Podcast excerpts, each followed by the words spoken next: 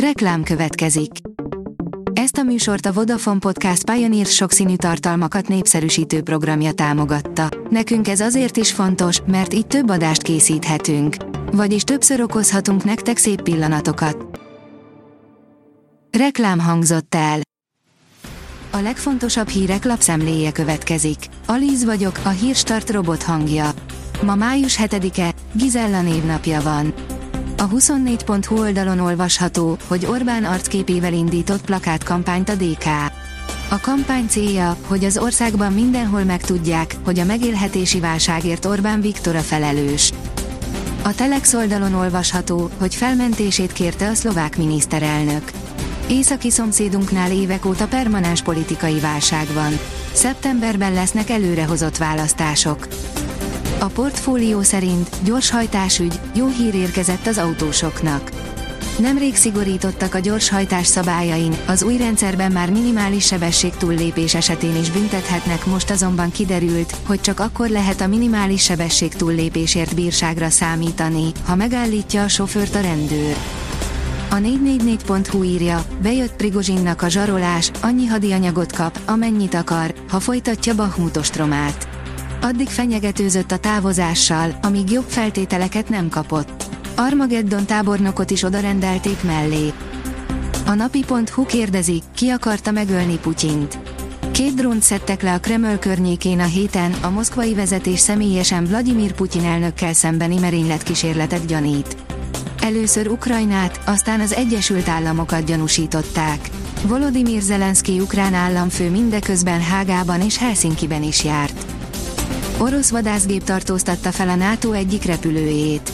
Egy orosz vadászgép veszélyes manőverekkel tartóztatott fel egy NATO repülőt a Fekete-tenger nemzetközi légterében, áll a Hír TV cikkében. A privát bankár írja, régi fényében pompázik a forint a pénzváltóknál. Hiába beszélte le a 370x alatt euró árfolyamot 380 közelébe a Magyar Nemzeti Bank alelnöke, ismét karnyújtásnyira került eszintől a hazai fizetőeszköz. Hamarosan olyasmi történik a DVTK stadionjában, ami még soha, írja a vg.hu.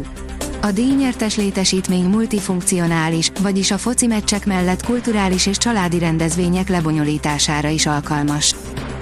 Rendhagyó gól döntött a Juve meccsén. Két kapufát is lőtt az Atalanta, de még csak pontot sem szerzett hazai pályán, míg a Juventus fellépett a második helyre, áll a rangadó cikkében. A vezes írja, F1, 800 lóerős szörnyeteget próbált ki Verstappen. Több versenyzőnek is különleges élményben volt része a Forma 1-es Miami nagydíjat megelőző napokban. Van, aki NASCAR autót próbálhatott ki, de Max Verstappen például a Honda 800 lóerős újdonságát hajthatta meg.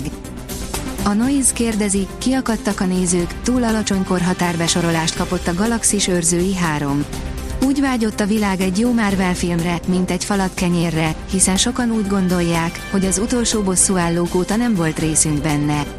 Habár a nézőknek nem volt túl sok problémája a történet minőségével, hiszen a Rotten Tomatoes oldalán 95%-on áll a nézők által megfogalmazott kritika, sokan inkább más miatt háborodtak fel. A magyar nemzet írja, Dárdai Pál Szalai Ádámot is látja a három pontot szerző Hertában. Így bent lehet maradni, ez megérdemelt eredmény volt, nyilatkozta a berliniek trénere. Elek Gábor az idény végén távozik az FTC női kézilabda csapatától. Irányításával a Magyar Kupát háromszor, a bajnokságot és a keket két-két alkalommal nyerték meg, írja a Demokrata. A kiderül oldalon olvasható, hogy búcsút kell vennünk a 25 fok feletti melegtől. A vasárnap este átvonuló hidegfront után több fokkal hűvösebb levegő áramlik térségünk fölé. A jövő héten az ország nagy részén már 20 fok alatti maximum hőmérsékletre számíthatunk. A Hírstart friss lapszemléjét hallotta. Ha még több hírt szeretne hallani, kérjük, látogassa meg a podcast.hírstart.hu oldalunkat, vagy keressen minket a Spotify csatornánkon, ahol kérjük, értékelje csatornánkat 5 csillagra. Az elhangzott hírek teljes terjedelemben elérhetőek weboldalunkon is. Köszönjük, hogy minket hallgatott!